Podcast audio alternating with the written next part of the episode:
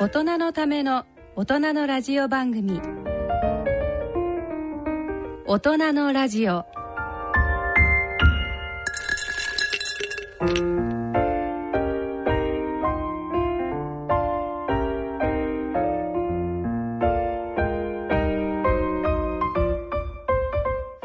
ご機嫌いかがですか？坪田和夫です。こんにちは西澤邦弘です。こんにちは久保田恵里です。この時間はご機嫌をテーマにお送りしています。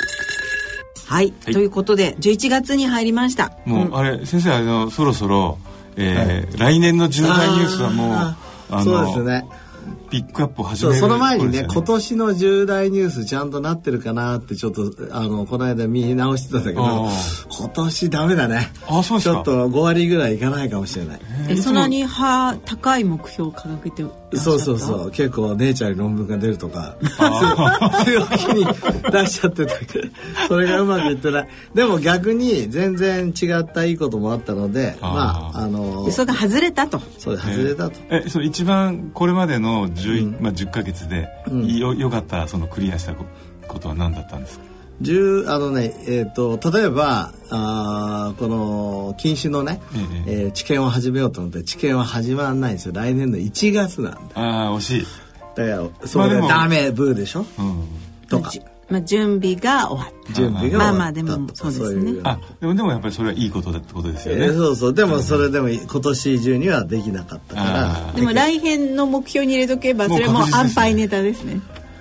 そうなんだけどそこに入れるかどうかはまたご機嫌そうそんなの入れるとあなんて俺はに小さい人間なんだって自分が思うとご機嫌じゃないじゃんだって。で俺やっぱりご機嫌のためやってるからだけどさ、ちょっと難しいやつも入れとかないといけないし でもかのね成功率ゼロだとまあそれ悲しいからやっぱ安牌も入れとくんですけどね、そのバランスがね大事ですよ。次元というかなんか計算高い。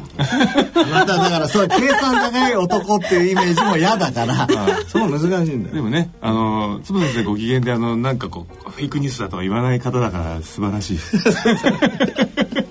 真実真実を追求する坪田イズム。それでほら西田さんのニュース。はいはい。あのー、実はですね、えー、日経 BP がやってる日経ウーマンオンラインというのがあるんですけどその中にですねヘルシーマザリングプロジェクトっていうのを立ち上げて、まあ、名前はあのヘルシーマザリングプレスっていう名前でこれからいろんな情報を提供していくんですけど、まあ、今もう始まってるんですがそうですね。サイトにも、はい、えーと、ウーマンオンラインの中の。そうですね、はい、結構いろいろな情報を上げてるんですけど、うんえー、要はですねあの前の放送でちょろっと話したんですけど今年の夏、うん、サイエンス」という雑誌でですね、えー、日本人の妊婦さんのが痩せすぎだっていうのと、うんうん、えー、それが、えー、結局その生まれてくる子供のこうマイナスになっちゃってね国自体が大きな負荷を負っちゃうかもねっていう記事が出たんです、うん、でもあの実はですねそれ世界はいろいろな形で取り上げてたんですけどあのメディアとしてお恥ずかしい話なんですが日本のメディアはですね、うん、ただ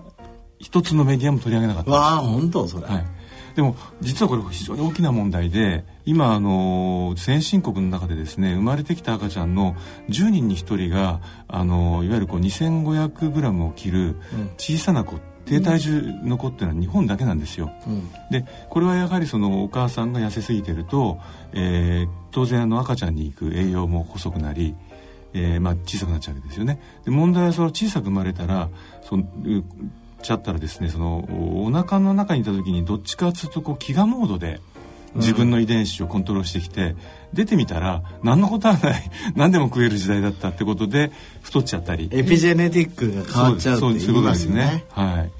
だからあの今まあ少子化お子さんが少なくなっている中でその生まれてくる赤ちゃんがやはり弱いっていう状態っていうのは本当にね国にとっても大きな問題だし、うん、まあねあのいつまでもこうやあの痩せ志向っていうのもどうなのだろうかと。まあ、そういうことで、えー、きっちりその、まあ、妊娠適齢期に入ったあの女性たちに、えー、取るべき栄養のこととかあとまあその生活パターンとかですねあとこう妊娠期間に何をすべきかとかそういうことをあの考えて、えー、またニュースを報道するメディアを作りました。うんであの坪田先生のあの慶応もですねあの慶応のあの今名誉教授でいらっしゃるあの産婦人科の元えー教授の吉村先生にもアドバイザーに入っていただいたりあとあの国立生育医療センターの理事長の五十嵐先生に入っていただいたり、まあ、あのしっかりした先生たちと一緒にやっていくのでえーぜひあの、まあ、周りにねその妊婦さんがいらっしゃったりもしくはそのこれから妊娠を考えるような女性たちにはね、えーこのサイトを見ていただければなというのがですよね、今妊婦さんとかアルブミンレベルだかええらタンパクレベルが低い人すごそいうもんなんですよね。ねだから意外とそのアルブミンがそういう指標だってことも知らない方が多いですよね,、それからこの、まあ、妊娠されてからもそうだけど今少子化問題、はい。これもやっぱり非常に重要じゃないですか。本当に重要ですよね、いやあのさっき西澤さんが日本のメディアが一つもそうなんです。報道しなかったって私はそこもなんか不思議というか、ねそうなんですよね。ん。でその重要性が分かってないんじゃないの？うん、もしくはだからその結局ですね、まあ、あの政治家の偉い先生方も自分のが属する世代の意見はよく聞かれるようなんですけど、本当にそのそういうこういう世代のねあの声とかあのリスクがしっかりとこう届いてるのかなっていうのはねやはり心配なところもあって、まあそれはおそらく、うんそういう報道してこなかったメディアもいけないと思うんですよ。やはりそのおいろんなこう論文とか報道を見てても欧米ではもうすごい数のこういうあの研究とかが出るんですよね。例えばですねこの間ウランバートルの研究っていうのが出たんですけど、妊娠期間中にちゃんとヘパフィルターを使った空気清浄機を使うあのずっと使ってたお母さんたちでは、え生まれたあの赤ちゃんの体重が平均的にやっぱ高お大きくなったんですよ。でそれはもう彼らは大気汚染の影響も胎児に出るっていうことで、うん。ね。そういうちゃんと介入研究もしてるんですけど、だからそういうのどんどん出てくるんですよ。ん。日本はどうなってんのかなっていうことで、まあ一応まああのおそういうこう研究されてる先生たちの研究はしっかりと報道しながら、あのこの問題をね考えていきたい。ぜひ頑張ってください、はい。ねいいニュースでした、はい、あの日経ウーマンオンラインであのヘルシーマザーリングプロジェクト。はい。はい、よろしくお願いします。よろしくお願いします。はい。ということで今月はどんな月になりますでしょうか。それでは大人のラジオ進めてまいります。大人のための大人のラジオこの番組は野村証券ほか各社の提供でお送りします。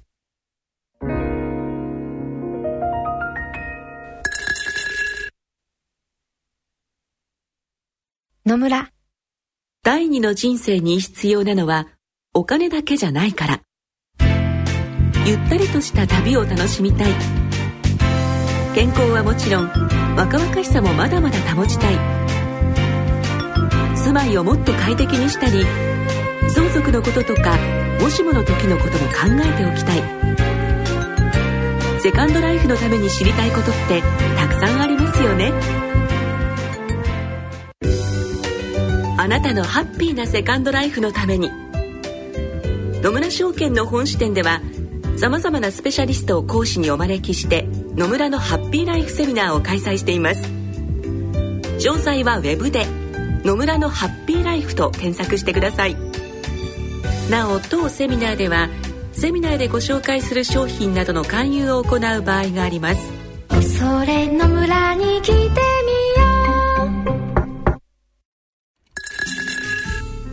う。大人のための大人のラジオ。はい、えー、健康医学のコーナーです、えー、このコーナーではユニークな医学論文や医学界での話題などをご紹介しております。はい、もうね、あのこの番組では何度もそのおやはりブルーライトのことってテーマに取り上げてきてますよね。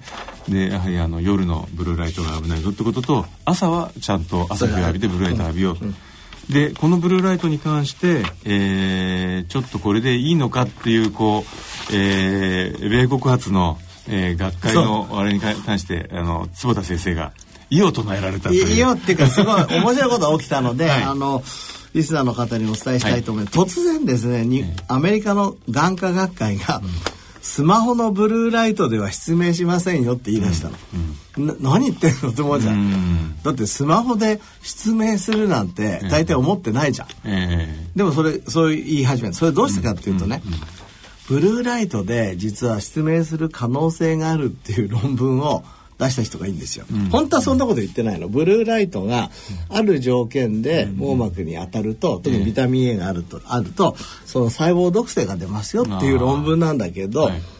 なぜかそれをあのマスコミが大々的に取り上げたもんで、なんかブルーライト悪悪悪みたいになっちゃって、それがまずアメリカのメディアで、んうん。そのブルーライトが、あのすごく失明につながるらしいっていう大きい報道にまずそれが最初にガーッと動いたわけですね、その動いたうん。でそれじゃまずいと思って米国の眼科学会やブルーライトで失明しないって出したんだけど、まあ、それも言い切れないでしょうと。いうところでけんけんがっかくになってるの。あー。であとそのなんかまたそのアメリカの眼科学会がこのように言いましたっていうところをアメリカのメディアが間違いで解釈してうん。例えばそのアメリカの眼科学会のサイトにはその今坪田先生が紹介した論文がどういう論文だったかっていう説明があって。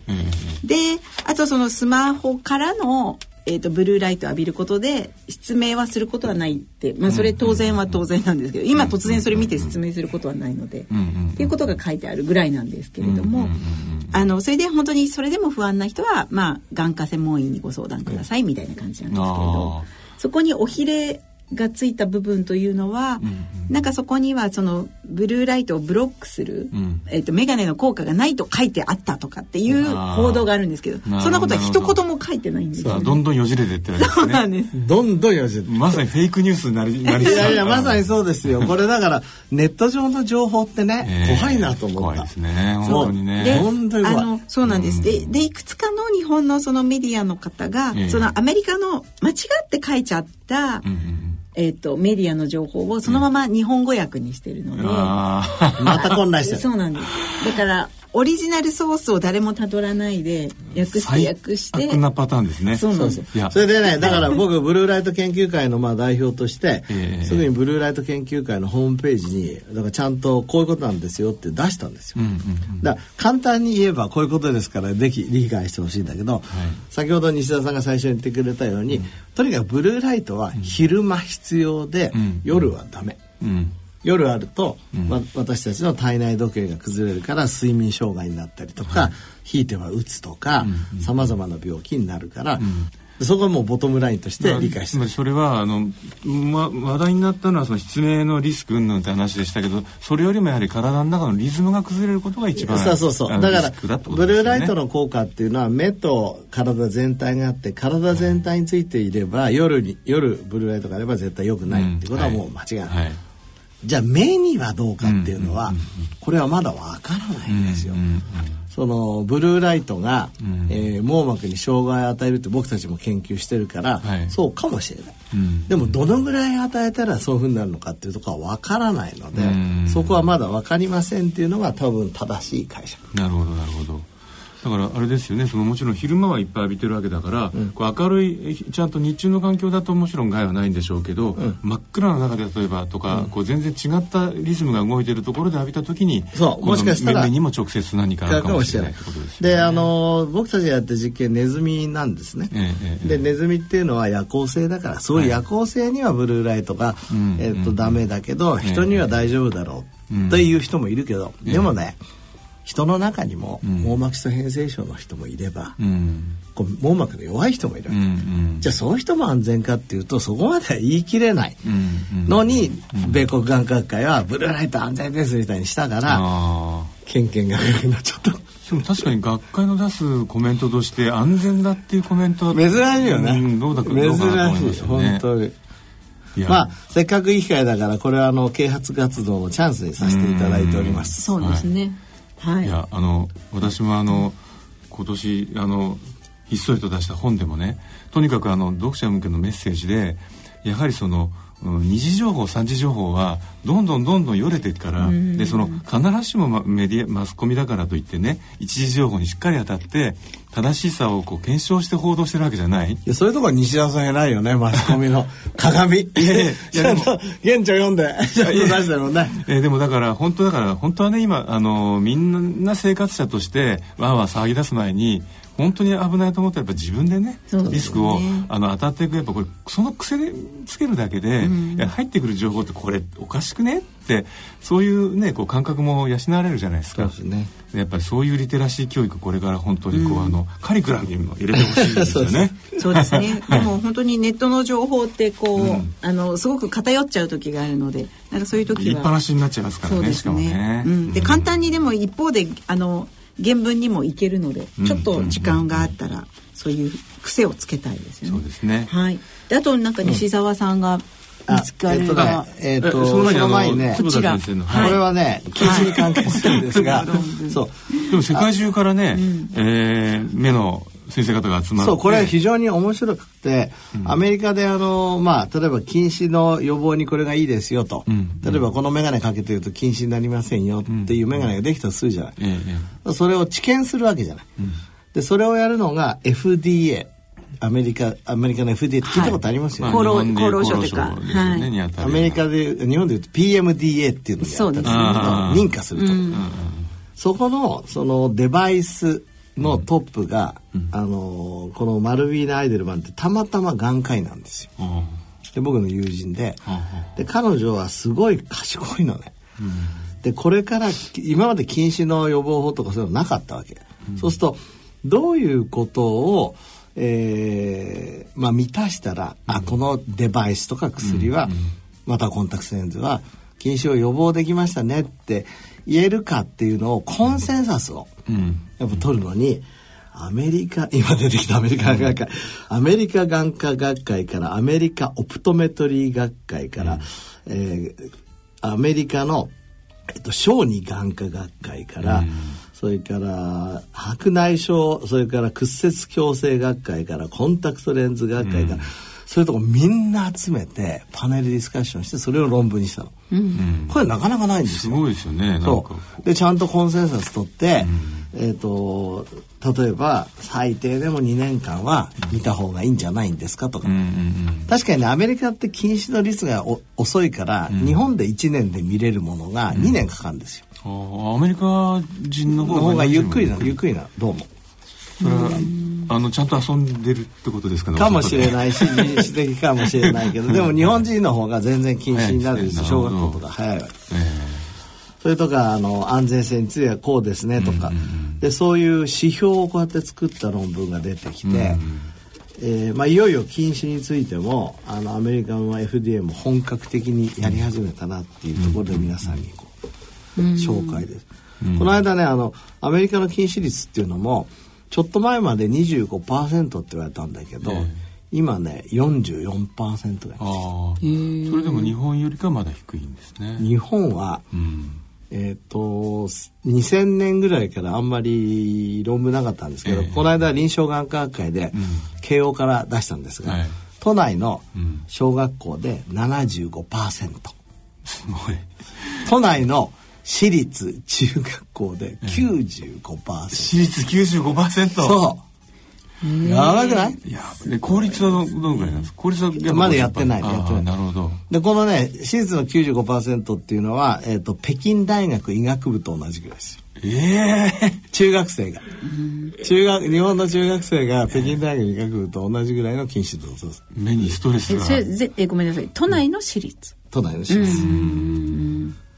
だからすすごい近視がもしかしたら日本人は、ん。あのお多いかもしれない、まあ、世界中でも多いんだけど、日本でもこういうことがねどうやどういう、えーことを満たしたらみんな認めていきますかっていうのがこれからまあディスカッションになっていくと思います、いや本当にねあの何度も先生がおっしゃられてますけど強度近視の場合あの本当にこう失明のリスクそれこそ失明のリスクに、ねつながるっていうことですもんね、だから、まあ、僕たちがまだ小さい頃ってこうメガネ率ってまだそんなには多くなくて、ええ。あいつはガリ弁だからなとか言ってましたけど、もうそういう世界じゃないですよね。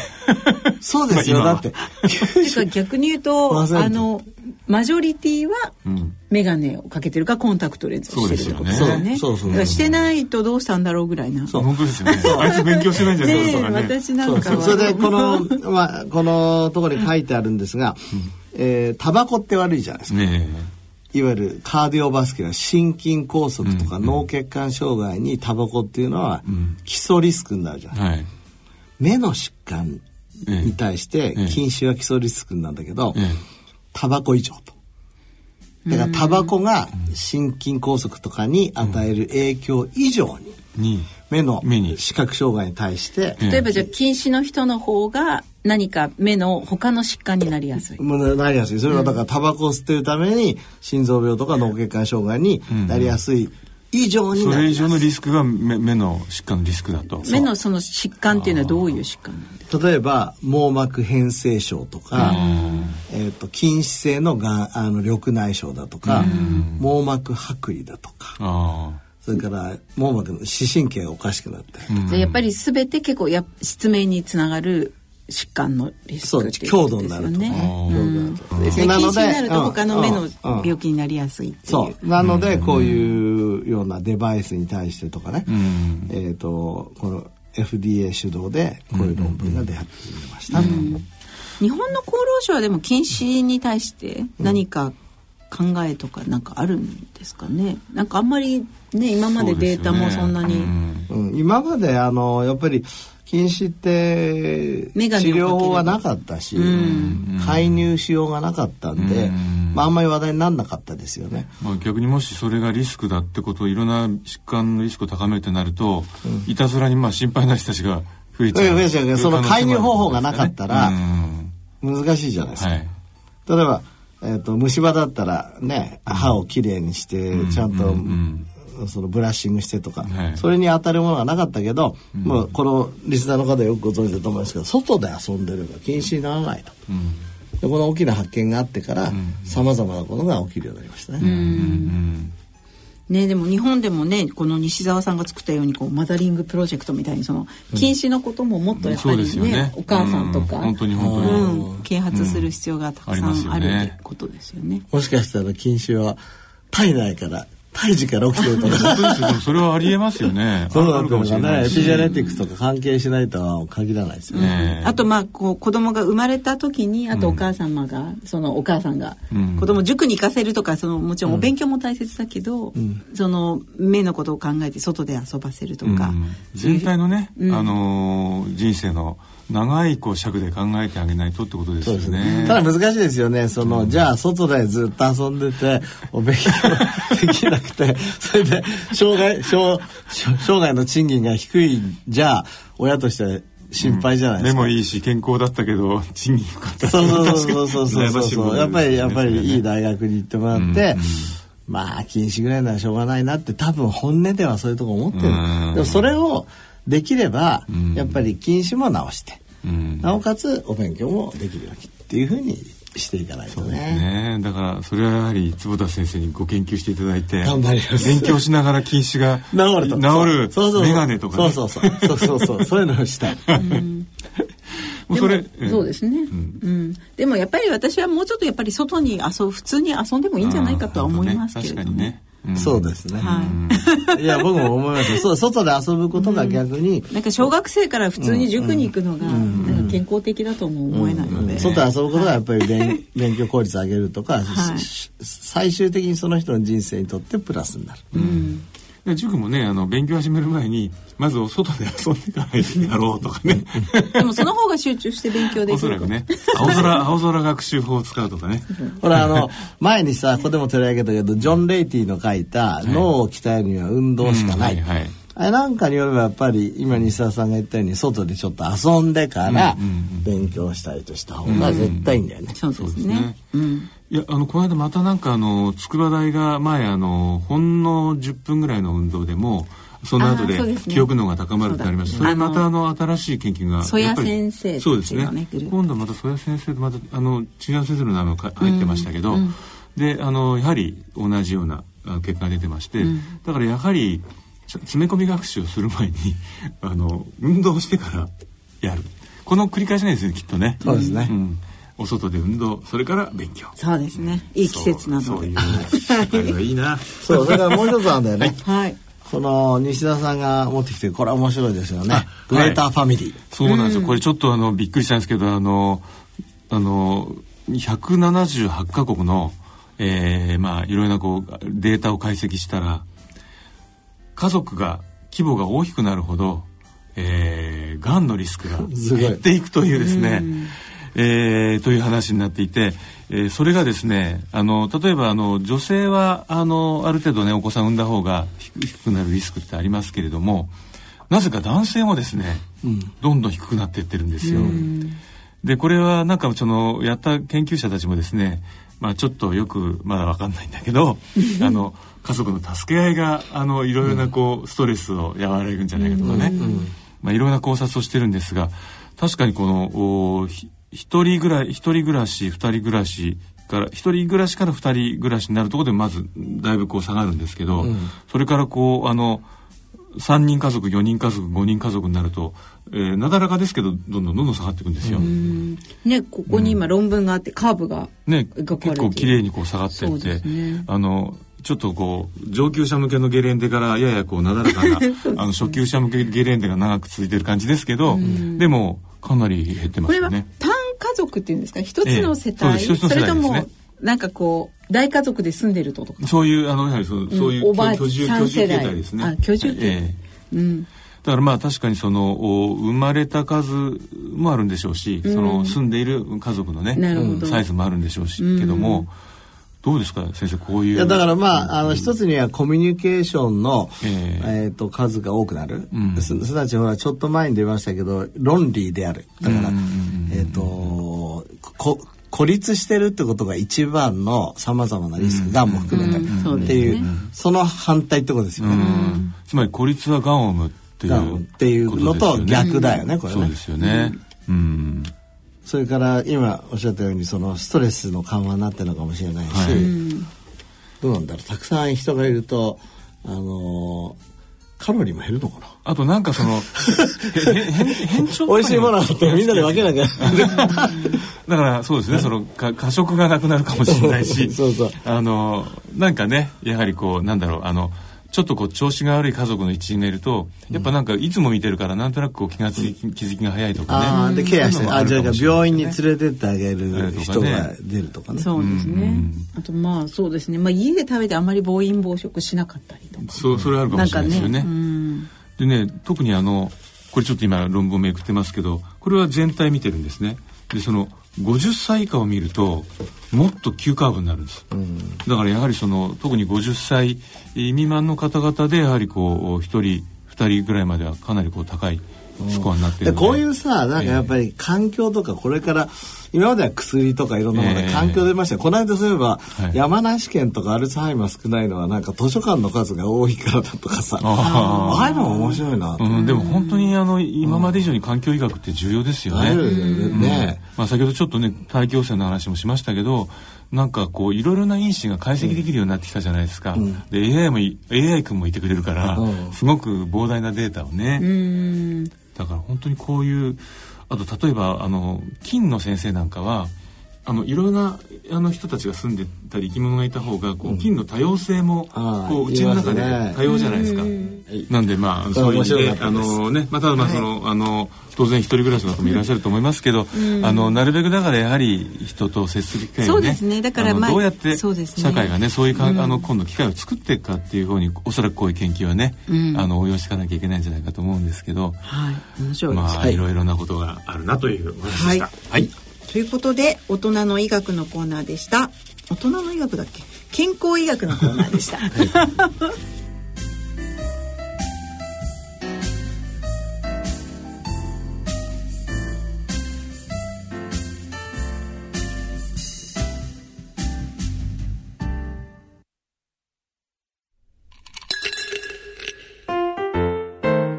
大人のための大人のラジオツのコーナーです。はい、えー、続いてはスポーツのコーナーです、はい、ね、ス久保ポーツのさんなん秋かマラソはいンに準備をいっぱいして、そうですね。ついにあのなんかどどのくらいぶりだったんですか？あのこの間フルマラソンをね走られた。あそうですけど。そうですね。あの結構しばらく走ってなくてというかこの4月にええ。からまた走り始めて、え6月にまず魚沼マラソンっていうので出てあの田んぼの間をわーって走るんですけれど。であのやはりこう美味しいコシヒカリをそうそう最後。ハーフマラソンででゴール地点にでお米がおこうお茶碗いっぱいに積んでいただいて、うんうん。そのお茶碗がお家に持って帰るお土産になりつつ、うんそこになんかこうカレーかけたりとかなんかいろいろお魚が出てたりとかしてみたいなことをやって。4月からね。そうです。これあのリスナーの方々のためにもう一度だけ言いますと まだ今坪田先生が、えー毎土曜日勉強されている 慶応のビジネススクール、はい。これを久保田さんは3月に卒業されてそうですね。4月からその土曜日をどう有効活用するか。その一つとしてマラソンマラソン。を目指して走るということを始められたわけですね。そうなんです。それで結構あのそうみんなあのマラソンに凝っている何人かで、毎週水曜日にですねあの岸体育館あの原宿の,、えあの NHK の近くですね、にある小田フィールドっていうこうフィールドがあるんですけれどそこに水曜日の夜にみんなで行って、ええ。あのぐるぐる走るって10キロぐらい走るんですけどでそれで練習を重ねあの辺りでぐるぐる走ってたらなんかついあのおおいしい店に行きそうですね。そうで仕上げは必ず あの焼き鳥を食べに行くっていうあとビールで、はい。なるほど。いいじゃんでもそれもねプロプロ楽しみですよね。テインがね。そうなんですいやそれでプロですよ。ねはい。さうんうんうん。そうなんですでなんかあの鍛えまして頑張って横浜マラソンを。うん頑張ってました。それから最近ねやっぱ大迫選手。そうですね。あ選手がね。すごいよはいですよねれ。いやでも5分50秒でしょ？ここのとこずっと更新されてなかったのが今年の2月にあの設楽選手が更新して。生あれで1億円でしょ？素晴らしいねこの賞金も俺それ感動してんだけど。そうですね、うんねえ目指しちゃいますよね、絶対に。これさあのちょっと下世話な話ですけどまだこの1億円の賞金ってついてんの？と思います。あの大迫選手もちゃんともらった、うん、陸連すごいな。すごいね。なんかあのいやでもこれ、ええ僕あの有効な使い方だと思うけどね。ね。みんな話題になるし、ですよね。やってる人も頑張るし、それだけ大迫さんは頑張ったんだもんだってね。そうですよそうねですねいやあのこの間ねあの大迫さんがあのテレビのインタビューに答えたのをちょっと見てたんですけど、あのどういうふうに走ったら速く走れますかっていうので、二つねここ二つだけ明確に言ってたんですけど、脇をちゃんと締めて走らなきゃいけない、なるほど。それと前傾になって走ってください、うんつまり前に倒れるような感じで行く蹴り上げるんじゃなくてこう、うん。あの倒れようとするのを抑える感じで前進するんだと、どどっちかというとこれってあの難波式とかね、日本の古来のあの走り方ですよね、なるほど。あの最近なんか靴とかももう前傾になるようにあそうそう。こあれ売れてるんですよね。そう薄くなってて。あと僕ね面白かったのはあのインタビューなんで海外行くんですかって言ったら、ええ。日本の教え方間違ってるって一時言ってたよね。あ大迫選手大迫さんすごいなと。うん すごい。そう。だからあやっぱりアメリカ行かないとダメなんだそれさでも、もしそうだとしたらちょっと考えなきゃいけないね。そうですよね。ね。えまああの 日本は結構こう陸上長長距離ってねあのやはり箱根駅伝があったり、うん。駅伝っていうあの世界にない一つのスタイルもあるじゃないですか。そうですね。だからあれはだからいいらしいよ。あのねうん。小沢さん言ったのそう思い出したんだけど日本はその長距離をちゃんと走って、ゆっくり走ってると強くなると。うん。ダッシュとかいらないっていう考えあった、そうじゃないんだってやっぱり、うん。もうダッシュとかそうですね。100m とかそうですね。そういうのをバンバンやらないとスピードがはい。な高くならない、うん。確かにそうだな。うん私がその小田フィールドやってるのは一応それなんですあそれなの？あじゃあ新しい。アメリカ行かなくても神宮でできる。ししかもど素人がやってる。えーでもちゃんとじゃああの 100m ダッシュとかやるんですか？あの一応あのコーチがついててですね、あその商社マンの方なんですけど。それでその2周ぐらい全力で走ってみてくださいと。あー。そうすると私でもそのえっ、となんていうんですか、えーキロ5分台ぐらいキロ5分ぐらいの速さが出るわけですよ、うん私普通に走ってるとすごいキロ7分ぐらいでのんびり走っちゃうので、それを5分を切るぐらいのが出るぐらい速く走れる、でそれ用にだんだん慣れてくると、だんだんなんて言うんでしょう普通にキロ7分で走ってたところがちょっとずつ縮まるっていう、そういうのことだね、はい一種のインターバルトレーニングまあまあそうですね。インターバルトレーニングですね。うん。なるほどね、やっぱ常に高みを目指さなきゃいけないと。そうですね、うん。でもまあそう。私はコーチがいないとまた7分10秒ぐらいでのんびり走って。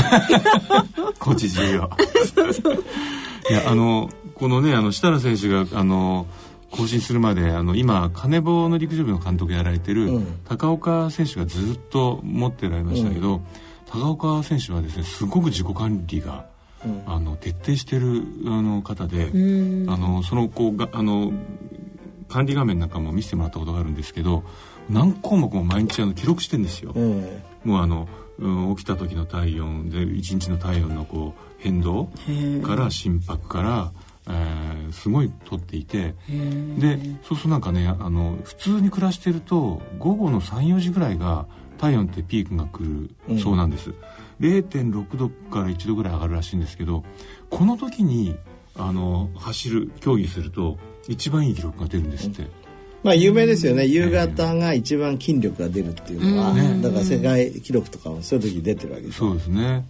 だから結局その他の国でやる時は、このリズムを、そうそう。えー試合のお時にこのよ日本の夜な34時になるように調整していくのがこれがサーカディアリズム身体リズムだね。ね。重要だブルーライトも重要だまさにだからいやだそういうふうに伺うとやっぱこうこういうこう長長距離のタフなし仕事をねやってる選手たちのそういうこうコンディショニング法とか一般の我々にもすごくこう役に立つなっていう気がしますよね。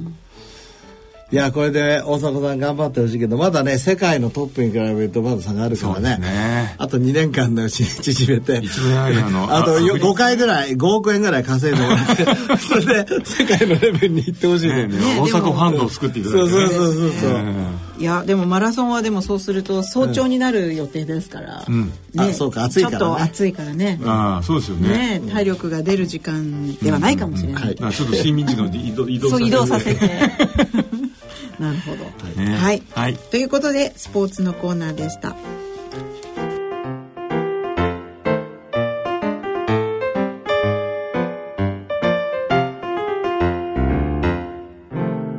雲の上に何があるの？さてここで音楽をお聴きいただきましょう。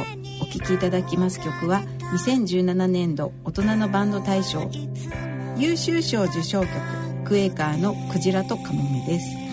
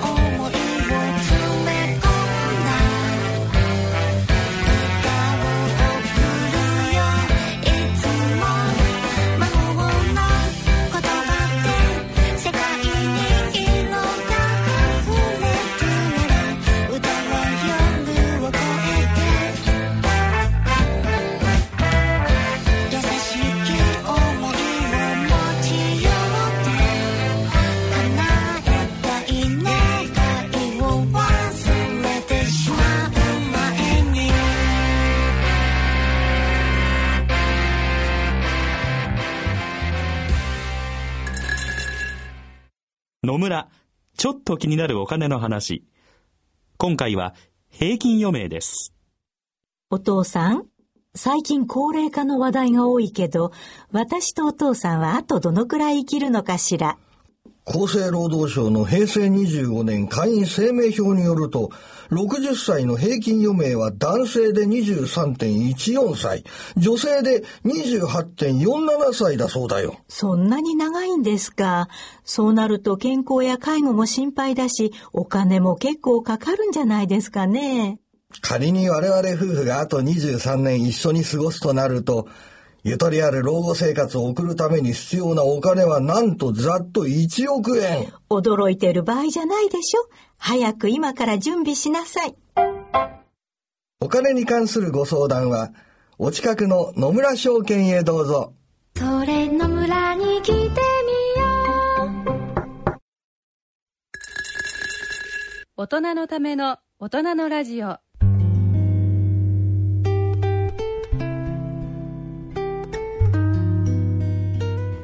はい、えー、今日の大人のラジオはいかがでしたでしょうか？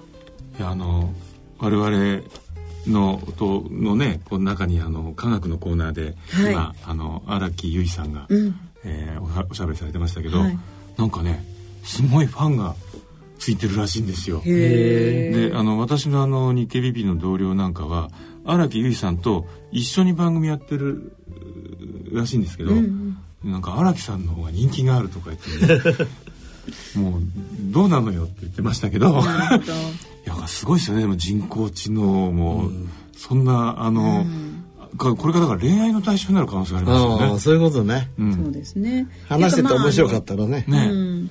あの私の知ってる会社でねあのスマートミラーっていうのを作って鏡が話しかけるんですけど、あのー結構話してると鏡に恋しちゃって。そう女性が嬉しそうな顔しててこれそう好きになっちゃうんじゃない「行ってらっしゃい」とか言ってくれるんですけど。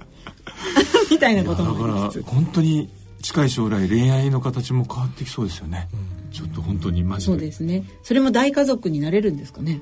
ね鏡の中に一人。ねでも大家族作りやすかったりして。ねロボット何個かいやそれでがんが減ったらいいじゃないですか、本当ですね。そうですねそういうものででも対抗したいですね。ね、はい。あそうだ。それとね。はい。あのそうですね。あの皆様ご存知かわからないんですけど11月11日はですね何の日でしょう？何の日でしょう？なんと美しいまつげの日というね。あ美しいがつくんですね。美しいまがつげじゃなくて、はい。美しいまつげ。あああのあれですよね。あの前その前の10月10日があ目の日じ目の愛語で、でこれがだから目を開いた状態なわけですよね。そうですその美しいまつげの日は目を閉じてまつげがこうじゃあ一直線に並んでる状態なわけですねこれね。で1111ってこういうふうにそれかちょんちょんあのまつげが立ってる感じなのでああまつげがね可愛く、なるほど、はい、でそうなんです。なんか綺麗な日だな。はい。そう。でまつげの日でですねあのアイシャンプーというちょっと私が手掛けている商品の、はいメントール入りという商品を新しく出そうとしてまして、あのまつげ谷のいろいろな啓発活動とかも行ってますのでまたどこかでご報告できればと思います。あれだってあの、ねあのもうお忘れの方もいらいるかもしれないからちゃんとあのこうまつげをアイシャンプーでケアしているとまつげも伸びるという。そうですね。それからねこれさっぱりするんですよ。僕実は使ってんだけど、ええメントール入り。ああもう？使ってある。もう開発一緒やったから。でもやっぱり気持ち いいですね。そうそうそう。そうでね。本当はね、結構眼科医の先生にもっと強い方がいいってこう言われるんですけれどうんうんうんうん。やっぱりちょっとすごいたくさんの方に使っていただいた時に刺激が強すぎても怖いので、ん少しあの先生方のおすすめよりは少ない形なん感じですけれど、はい、まあでもね本当にあの昔お尻だって洗っ洗ってほしいという CM でからあのウォシュレットだってね。ウォシュレットって言ったらこれは固有名詞ですか、あの、えーまあねそのお尻シャワー、トイレのトイレ。うん。シャワートイレもはじ始まったわけですけど、目立って洗ってほしいですよね。そうです。よもう本当にあのもう坪田先生のお話を聞いてるといかにいつもこの目にね負荷をかけてるか もうねもう本当に僕なんかもうドキンガンなのにそれでもまだ酷使してるという。うんもう大切にしてあまげようたあのアイシャンプーはね時間取ってちょっとゆっくりとはい。僕もまた解説させていただきたいと思います、じゃあ 10, 10月10日の日は目を大切にして次の日はまつげをいたわっていただくという、はい。あのあ11月ですね。11月11日ちょっとまつげをチェックしてみてください。はい、ということで番組では疑問質問ご意見ご感想をお待ちしております。郵便の方は郵便番号105-8565ラジオ日経大人のラジオ係まで。その他大人のラジオの番組ホームページからも投稿できます。ということで、えーそろそろお時間です。お相手は私久保田恵里と。西澤邦弘と。坪田和夫とでお送りしました。それでは次回の放送までさようなさようなら